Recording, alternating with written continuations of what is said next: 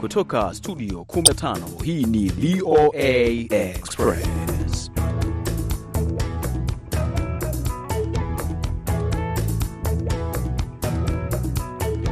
Hii ni VOA Express moja kwa moja kutoka hapa jiji kuu la Marekani, siku ikiwa ni ya Jumatatu tarehe 19 mwezi ni wa pili mwaka naunu wa 2024, nalo jina langu ni Harrison Kamau. Naitwa Meri Mgawe, moja kwa moja kutoka VOA Swahili hapa Washington DC. Matangazo haya tunayapeperusha kupitia jiji kuu la Washington. Katika miongoni mwa habari ambazo tuko nazo hivi leo tutakuletea hoja kwa hoja, ambapo tunazungumzia uhaba na ughali wa bidhaa unavyoathiri azma ya vijana kuanzisha biashara zao.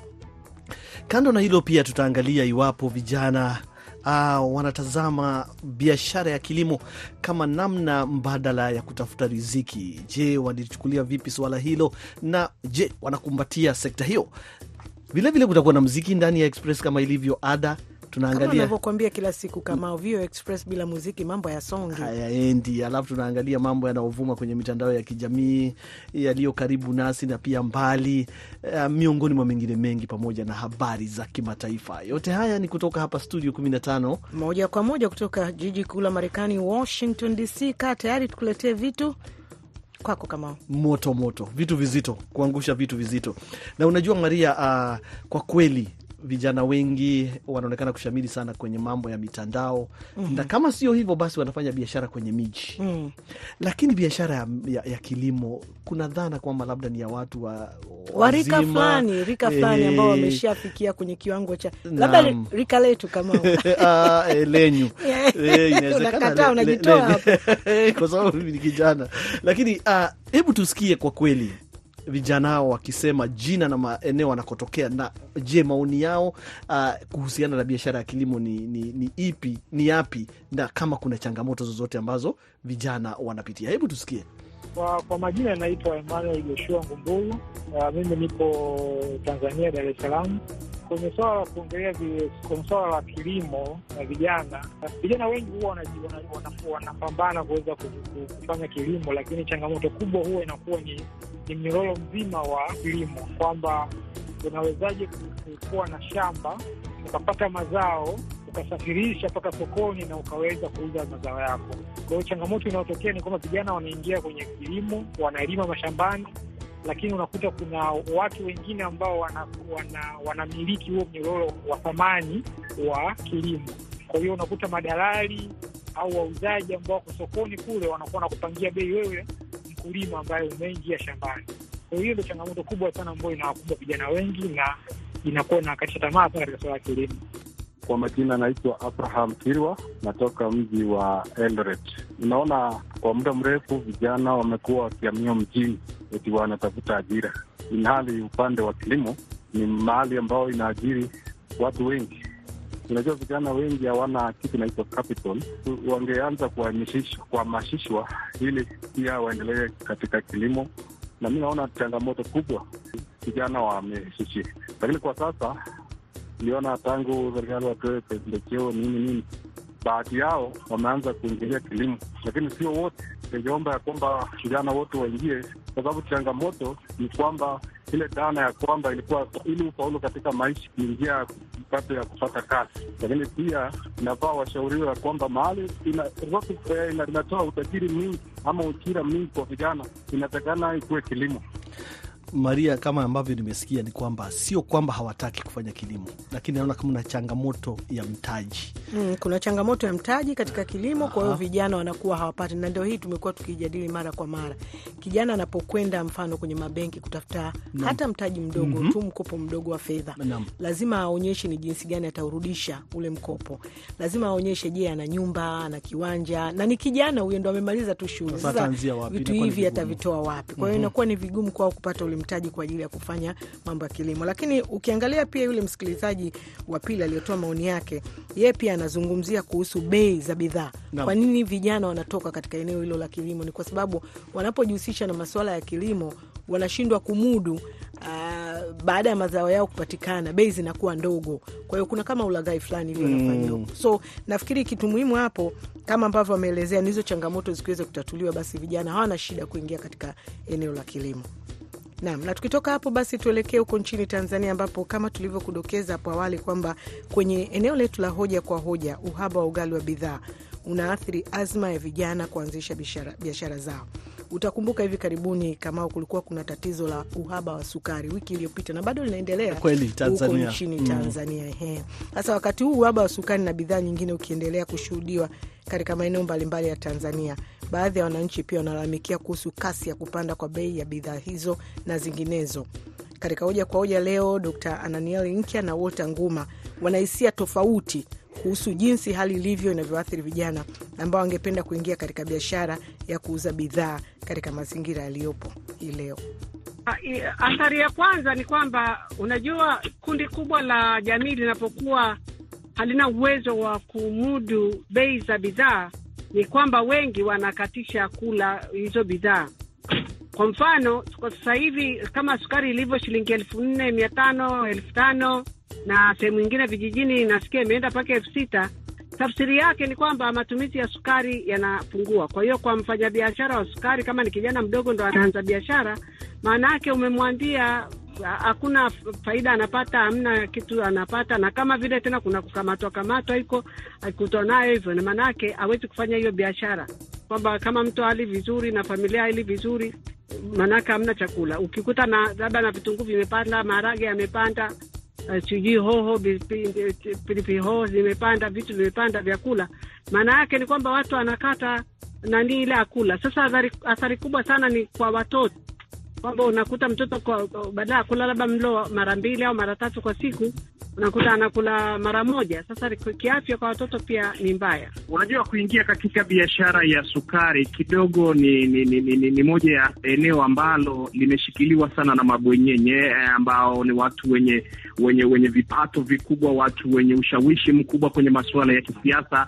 Kwa hiyo eh, ukiona vijana kusema kwamba wanaweza kuingia huko, wanaingiwa na hofu kubwa, kwa sababu wana hofu ya kwamba kutokana na, na udogo wa mitaji yao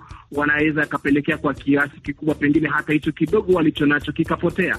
Kwa hiyo sio rahisi sana, sio rahisi sana uh, kwa vijana kuweza kuingia kwenye eh, kwenye hiyo biashara ya sukari, kwa sababu pia pamoja na kwamba unasikia kwamba watu watumie fursa hiyo na nini na nini, lakini ni biashara ambayo kwa kweli imeshikiliwa na watu wakubwa, watu wenye mitaji mikubwa na watu wenye ushawishi mkubwa. Kwa hiyo kitu ambacho kinawafanya vijana eh, kupiga hatua mbili mbele, lakini hatua kumi kurudi nyuma. Uh, ushauri wangu mkubwa ni vijana uh, uh, kutoa sauti zao. Kutoa sauti zao wanaweza kutoa kwa namna mbalimbali, lakini namna kubwa ambayo sasa hivi inaendelea hapa nchini ni maandamano. Vijana wajue wachukua hatua, kwa sababu kama hakuchukua hatua hamna mtu atawasimamia. Ndio hicho ilikuwa na ushauri wangu kwa vijana. Vijana wengi wamemaliza shule, wako huko wanabeti, lakini ukikuta vijana wenyewe wa chuo kikuu tofauti na zamani, wakuti wakiandamana, wala ni kama vile hawaelewi kinachoendelea ile sensi ya critical, kuwa critical to their lives and the, nani ya, ya uongozi wa nchi haupo kabisa. Wanakuwa kama vile hawasomi tena, vyuo vikuu vimekuwa kama ni shule za msingi. Kwa hiyo cha msingi mi nasema ni lazima vijana wenyewe wa, wajitambue, waamke, wadai wa, haki yao, wafanye wajibu wao, uh, ndio maisha yao yanaweza kuwa mazuri. Naam, barabara kabisa. Basi kama unavyosikia, kama vijana wanatakiwa kuamka ili maisha yao yaweze kuwa mazuri. Kweli kabisa. Basi tupate habari za kimataifa.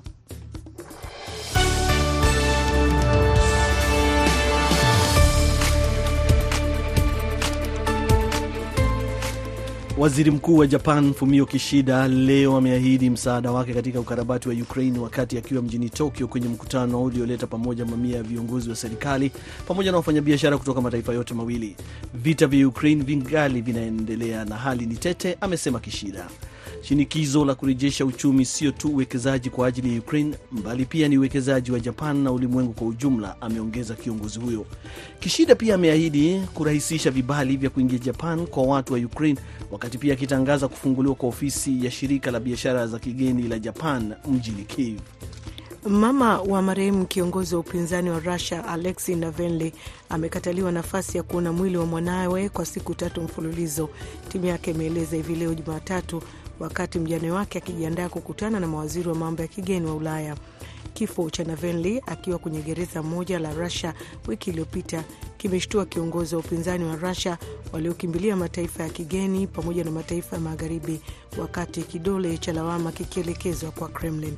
Idara ya magereza ya Russia ilisema kwamba Navalny mwenye umri wa miaka 47 alikufa Ijumaa wakati akiwa, matembe, akiwa matembezini kwenye jela moja iliyopo upande wa juu wa eneo la Arctic. Marekani imekemea uungaji mkono wa Rwanda kwa kundi la waasi la M23 mwishoni mwa wiki likilaumiwa kusababisha kasi ya mashariki mwa Kongo na kupelekea maelfu ya watu kutoroka makwao, wakati likiombwa kusitisha kasi ya hizo mara moja. Kwa mujibu wa shirika la habari la AP, wizara ya mambo ya nje ya Marekani kupitia taarifa imekemea kasia zinazoendelea kuongezeka kutokana na uungaji mkono wa Rwanda. Marekani na Umoja wa Mataifa tayari wamewekea viwakwazo kundi hilo. Marekani imeomba Rwanda kuondoa wanajeshi wake kutoka Kongo pamoja na kuondoa mfumo wake wa mashambulizi ya kutoka ardhini hadi angani ambao umetajwa kuwa hatarishi kwa raia pamoja na walinda amani. Marekani pia imeomba M23 kuondoka karibu na miji miwili muhimu kwenye jimbo la Kivu Kaskazini. Vikosi vya Israel vimeripotiwa kufanya mashambulizi ya anga na ardhini leo Jumatatu, kusini mwa ukanda wa Gaza, wakati maafisa wa afya wa Gaza wakisema kwamba idadi ya Wapalestina waliouawa tangu Oktoba imepita elfu ishirini na tisa. Wizara ya afya inayoendeshwa na Hamas imesema kwamba watu 107 wameuawa ndani ya siku moja iliyopita na kwamba jumla ya watu waliojeruhiwa kutokana na operesheni ya Israel ndani ya Gaza imefikia elfu sitini na tisa. Idadi hiyo inajumuisha raia wa kawaida pamoja na jeshi, ingawa takriban theluthi mbili ya majeshi huko Gaza ni watoto na wanawake. Jeshi la Israel leo limetangaza mashambulizi kwenye mji wa Khan Younis ambao ni mkubwa zaidi kusini mwa Gaza, wakati hofu ya kimataifa ikitanda kuhusu shambulizi lililopigwa lililopangwa dhidi ya mji uliopo karibu na Rafa.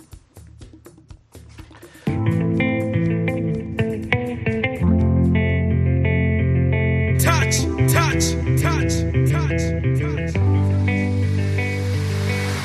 Sometimes vikwazo vinakaaga njiani, sometimes mawazo yanapandaga kichwani, sometimes maumivu yanakuja chumbani, kwenye furaha na huzuni na imbani wiwi.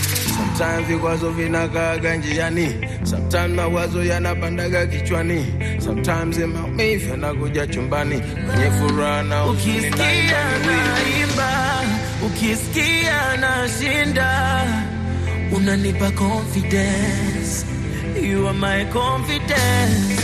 Sometimes napita kwenye shida, wewe unanishindia, you are my confidence, unanipa confidence.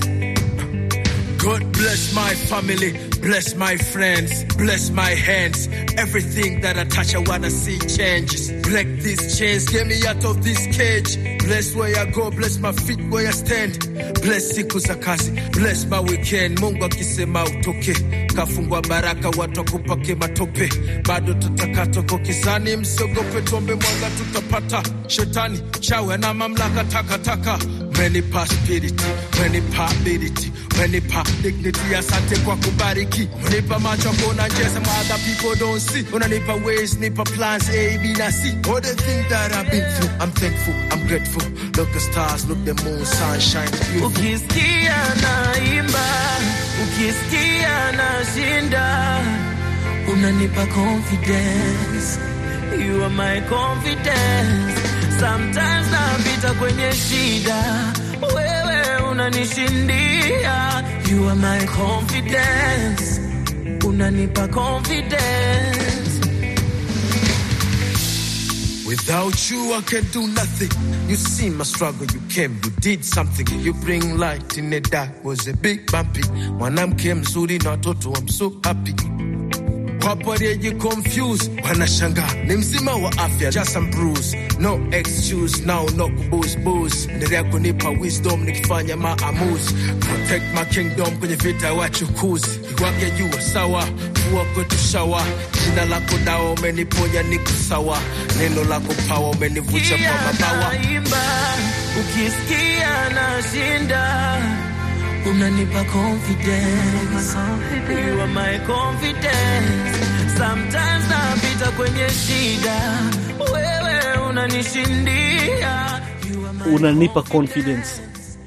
Ukisikia naimba unanipa confidence. Ndio hivyo tena, na mambo yake. Darasa huyu akishirikiana na Shedi wanakuambia unanipa confidence, kibao safi kabisa ambacho moja kwa moja kinasukuma matangazo yetu ya VOA Express kutoka hapa VOA Swahili, Washington DC. Basi Kamau, tumeandika nini katika barazani? Barazani tumeuliza, je, unadhani wazazi wanaathiriwa na mitandao ya kijamii katika malezi ya watoto? Hata kabla sijaangalia majibu, kwa kweli wewe mwenyewe umejionea. Ah, Mimi ni mama wa watoto watatu. eh, na ninaona kwamba kwenye mitandao hasa kwanza ukiangalia mambo ya live haya kwamba kuna TikTok live, kuna Facebook live, kuna em, hata YouTube live. Wakati mwingine unamwona mama akiwa kwenye live kwa muda mrefu, najiuliza naje watoto wake itakuwaje? Sijui mimi. Lakini watoto nao pia kwa upande mwingine nao wanapenda sana hii mambo ya kuingia kwenye mitandao ya kijamii, hata watoto ambao ni wadogo kabisa wa shule ya msingi. Naam, sasa hebu tuone uh, baadhi ya wasikilizaji wetu wanasema nini kuhusu mitandao na wazazi na ulezi. Basi naona Je- Koech mchunguzi, na anasema kweli wazazi wanaathiriwa na mitandao ya kijamii sawia na vijana. Wakati mwingine wazazi wengi huweka fikra kwenye mitandao, unapata kwa akili zake zipo tu kwenye mitandao ya kijamii badala ya kuangazia malezi ya watoto wao. Wakati mwingine wazazi huchukua muda mwingine mwingi katika mitandao ya kijamii na kwa hivyo kuwaacha watoto. Justin Brasiers anasema yuko kule wapi, hajasema vizuri yuko wapi, lakini anasema ndio wazazi wana, wanawafunza watoto kilichopo kwenye mazingira, sio kwenye mitandao. Kwa hivyo hawaangalii mazingira, wanaangalia mitandao. Haya, Kinjo Elias anasema kubaliana nao, nakubaliana nanyi kabisa, kwa ajili watakosa kuwa na muda wa watoto wao na kuwaongelesha wakiwa kwenye mitandao. Zabron anasema yuko kule Beni, anasema hakika mitandao ya kijamii imechukua changa, imekuwa changamoto kwa wazazi, maana watoto wamejua mambo kadhaa ikiwemo mambo ambayo hayafai kimaadili. Filipo Memba wa Dar es Salaam anasema ni kweli tunapowaambia hivi watoto, kumbe huko nje wanaviona vile uh, visivyotakikana. Epi Asiri anasema yuko Kagera, anasema kweli kabisa, wazazi sio wote wanaotumia mitandao ya kijamii, lakini wale wanaotumia inawaathiri katika malezi. Naona ni mengi tu, siwezi unika, muda hauniruhusu kabisa Maria kumaliza mambo, kwa sababu yanaendelea kuingia ma, maoni ya, ya, ya wasikilizaji wetu na bado tuna mambo mengine ya kuwapasha wasikilizaji wetu. Naam, basi nawashukuru kina Jacob Masungo, Evaristi Kitabula, kina Francisco Zabron, Didia, miongoni mwa wengine wengi kwa kuchangia mada yetu ya barazani hivi leo kuhusu, je, unadhani wazazi wanaathiriwa na mitandao ya kijamii katika malezi ya watoto? Ni VOA Express, jiji kuu la Marekani, Washington DC.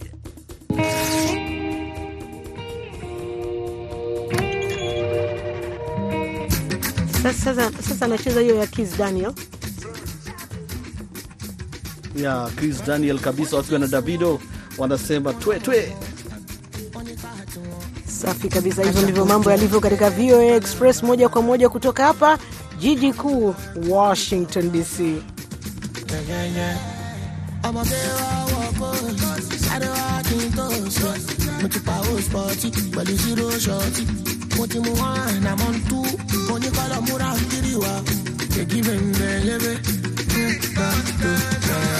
Kiri wa. Èkì bẹ̀rẹ̀ lébè. Twerk your body, twerk, twerk, twerk, twerk, twerk, twerk, twerk your body, twerk, twerk, twerk, twerk, twerk, twerk, twerk your body, twerk, twerk, twerk, twerk, twerk. Hollywood, Hollywood, down, twerk, twerk, twerk, twerk, twerk, twerk your body, twerk, twerk, twerk, twerk, twerk, twerk, twerk your body, twerk, twerk, twerk, twerk, twerk, twerk, twerk your body, twerk. I do it, I do it, I do it. Isakaba. Give me your Bakasi, yo. Your body looking like tsunami. Explosive Hiroshima, Nagasaki. Plenty of money, don't make me miscalculate. Don't make me over the. Don't make me the misbehave. With the way them twerk, twerk, twerk, twerk. If you don't make a man go, keke na eh, pe, pe, pe. Eka mi o Jesus. Baby feeling the boy like Oleku. Asan di o, wey, di o, di o, di o, di o. Oh, yeah, see the way I body twerk, twerk, twerk, twerk,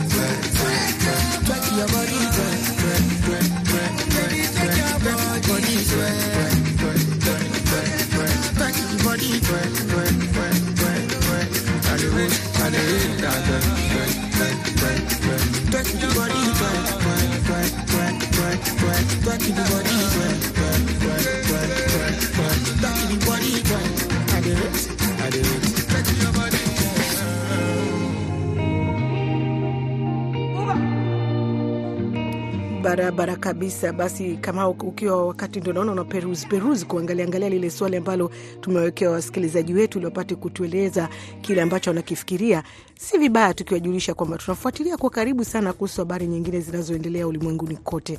Kule nchini Senegal unaweza kupata taarifa zetu kupitia mtandao wetu wa www.voaswahili.com ambapo wagombea wa uchaguzi 15 kati ya 20 ambao walikuwa wamejiandikisha katika kinyang'anyiro cha uchaguzi ambao umeahirishwa mwezi huu wa Aprili na Rais Macky Sall wameomba ama wametaka uchaguzi huo ufanyike kabla ya kumalizika mwezi wa nne. Lakini vilevile vile tunafuatilia kwa karibu kuhusiana na taarifa zinazoendelea kule DRC. Maandamano yamechacha kwelikweli, mapigano yamechacha kwelikweli, hali ya usalama ni tete, wananchi wanataabika, wanaripoti kuwa njia za usafiri hasa wa bidhaa zimefungwa. Ni matangazo ya VOA Express moja kwa moja kutoka VOA Swahili hapa Washington DC. Ni kujuze tu pia vilevile vile katika matangazo yetu ya leo jioni, Abdu Shakur Abud na Harrison kama watakuwa hapa wakikupa taarifa mbalimbali zinazoendelea, bila kusahau katika sehemu ya pili ya matangazo ya jioni tutakuwa na taarifa za michezo pia. Asante sana, kama unavyosema Maria. Kabla ya kuenda kwenye swali letu, ni vizuri pia tuangalie baadhi ya maswala yanayotanda na yanayovuma kwenye mitandao ya kijamii, na mojawapo nikianza na nchini Kenya, ambapo unakumbuka kuna mwanariadha mashuhuri aliyeaga mm. dunia kwenye ajali wiki iliyopita. Namzungumzia Kelvin Kiptum mm -hmm. ambaye alipata ajali wakati akiwa na kocha wake. Sasa bado shughuli na mipango ya mazishi inaendelea, lakini kando na hilo, serikali ilisema kwamba kutokana na umaarufu wake na heshima aliyoipa Kenya, basi mke wake mjane alisema wakati wa mahojiano uh, pindi tu baada ya kifo kile kutokea, akasema kwamba ndoto ya mume wake ilikuwa kumjengea nyumba mm. na kwa hivyo ndoto ile imekatizwa na kifo. Sasa serikali ikasema basi itamjengea nyumba, na tunavyozungumza ni kwamba nyumba ya Kiptum tayari inaelekea kukamilika, lakini sasa Mm -hmm. Maria, kumekuwa na mazungumzo mengi tu kwenye mitandao ya kijamii kwa sababu ni nyumba ambaye ni, ya, ni nyumba ya kudumu, ni nyumba ya mawe, lakini imejengwa na spidi ambayo haijapata kuonekana. Imetumia Ghafla chini, ghafla namna hiyo. chini ya wiki moja tu na nyumba ikawa kwamba ile ndoto yake imetimizwa. Kwa hivyo serikali imesema kwamba haitamwacha kamwe uh, familia ya Kevin Kiptum kama ahadi yake ilikuwa ni kumjengea mke wake nyumba, basi serikali imehakikisha hilo limefanyika likiwa kama ahadi na pia heshima aliyoipa ama iliyoiletea taifa la Kenya. Kwa upande wangu, nachoona kinavuma sana katika magazeti mengi na mitandao ya kijamii ni kuhusiana na kifo cha huyu mwanasiasa mpinzani mkongwe Navalny, ndio mm -hmm. kule Russia, ambapo watu wengi kwa kweli wameandika kuhusiana na utete wa kifo chake. Naam, na unajua uh, taarifa zilizopo ni kwamba nani, ulikuwa umedokeza hapo awali ni kwamba familia yake mama yake haswa na mke wake mm pia -hmm. wamenyimwa nafasi ya kuona mwili wake. Wamesafiri zaidi ya kilomita elfu mbili kutoka mji wa Moscow wakielekea kwenye jela, na walipofika kule wamesemekana kwamba mwili haupo na wamenyimwa nafasi wakiwa na mawakili wao kuona mwili wa Navalny. Sasa inakuwa kwamba kuna shida kubwa, ambapo leo hii tunapozungumza, mjane wake anakutana na mawaziri wa kutoka mataifa ya Ulaya kuhusiana na kifo cha mume wake, ambapo wengi waliokuwa washirika wa mume wake kutokana na ukali wa kisia wa siasa ndani ya Rasia, wengi wako nje ya Rasia sasa hivi wakiwa katika mataifa ya ugeni. Ndivyo wanashinikiza kwamba uchunguzi ufanywe, nini kilichomfanyikia Navalny, ambaye unakumbuka wakati mmoja Mm. alipata sumu akiwa kwenye ndege kabisa. na akawa Ufaransa kidogo, alafu kisha mwenyewe akarejea, licha ya kuonywa asirudi Russia, akasema nitarudi tu ili nishinikize mabadiliko ya siasa katika taifa langu. Basi Ndio hivyo Mambo yalivyo. Basi na kwa upande wa Tanzania, gazeti la Mwananchi linaandika na magazeti mengine na vitu vingine na mitandao ya kijamii, kitu ambacho kinatanda kule ni kwamba kifo cha aliyekuwa waziri mkuu wa zamani wa Tanzania Edward Lowassa na maziko yake yamefanyika siku ya Jumamosi. Kwa kweli bado watu wanaandika, bado wanaomboleza na kuelezea ni jinsi gani basi wasifu wake ulivyo na utendaji wake kazi. Kuna kipindi fulani waliwahi kutoka akaingia upinzani, baadaye akarejea tena katika chama kikuu cha CCM pale nchini Tanzania. Kwa hiyo mengi anasemwa kuhusiana na utendaji wake kazi, na vilevile vile basi, Kamau, katika swali letu la leo no. uh, nafikiri tuliandika pale tukauliza uh, nini kifanyike kuhusiana na utalii endelevu katika eneo uliloko na watu wameandika, wametiririka kwelikweli. Wengine wanasema kwamba ni kuruhusu tu utalii wa moja kwa moja bila kuweka masharti mengi uh, na watu waweze kuja kwa wingi ili waweze kufanya utalii kwenye nchi mbalimbali. Kwa hakika Maria, tukiwa tu katika hilo swali, naona Ronald Terrell anasema yuko Nairobi, anasema wananchi wazawa, tupende mbuga zetu na mandhari yetu na tuache dhana eti watalii lazima wawe ni wazungu tu. Ni katika kujibu hilo la, la, la utalii endelevu. Namuona Kargezo Mwamba Gerard anasema nchi za magharibi ziache kufuatana na mambo ya siasa nchini kwetu Afrika, watuachie Afrika yetu tu, tutaendeleza utalii wetu. Joyce Kakiwire huyu anatoka Bukoba, Tanzania, anasema kwamba tangu wakati wa COVID-19 utalii ulikuwa umeathiri sana nchi mbalimbali ikiwemo Tanzania, lakini hivi sasa ninaona kabisa sekta ya utalii inaendelea vizuri, ni kuwezeshwa tu. Jacob Masungo anasema ili kuhakikisha utalii endelevu na shirikishi unalinda mazingira katika nchi yako, unaweza kuanzisha sera ya miongozo inayowajibisha kwa makampuni ya utalii kuhifadhi mazingira, kutoa elimu kwa jamii kuhusu umuhimu wa ufadhili na wa mazingira na kukuza miradi inayohusisha jamii na faida za moja kwa moja kutokana na utalii. John Kingya huyu anatoka hapo hapo Tanzania, ni eneo la Mwanza, anasema utalii ni kitu kizuri sana, lakini ingependa vijana waelezewe zaidi na wawezeshwe katika eneo la utalii, kwa sababu wao wana nguvu mpya, kasi mpya, maendeleo zaidi. Prince Oleleto Maika yuko kule Kenya, anasema kutunza jamii wanaotunza tamaduni zao, zao inao uh, ndicho chanzo cha utalii na utazidi kutunzwa zaidi. Yaani jamii wanaotunza utamaduni wao wapewe nafasi ya kuukuza na kuvutia watalii au wageni na vilevile vile Joyce Manda huyu anatoka pale DRC anasema huku kwetu DRC sioni utalii wowote, niko nikikimbia tu vita na hakuna mengine yanayoendelea.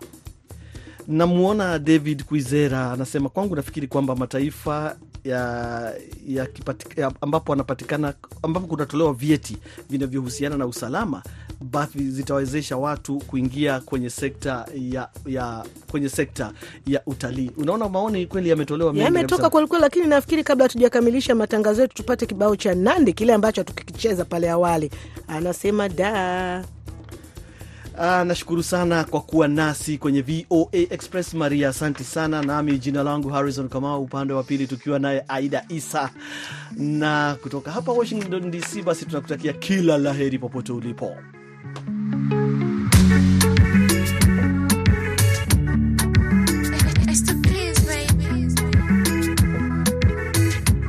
Niye salama na mzima, sina tausemi penzi si hemi ada penzi si madeni nchina halina gautena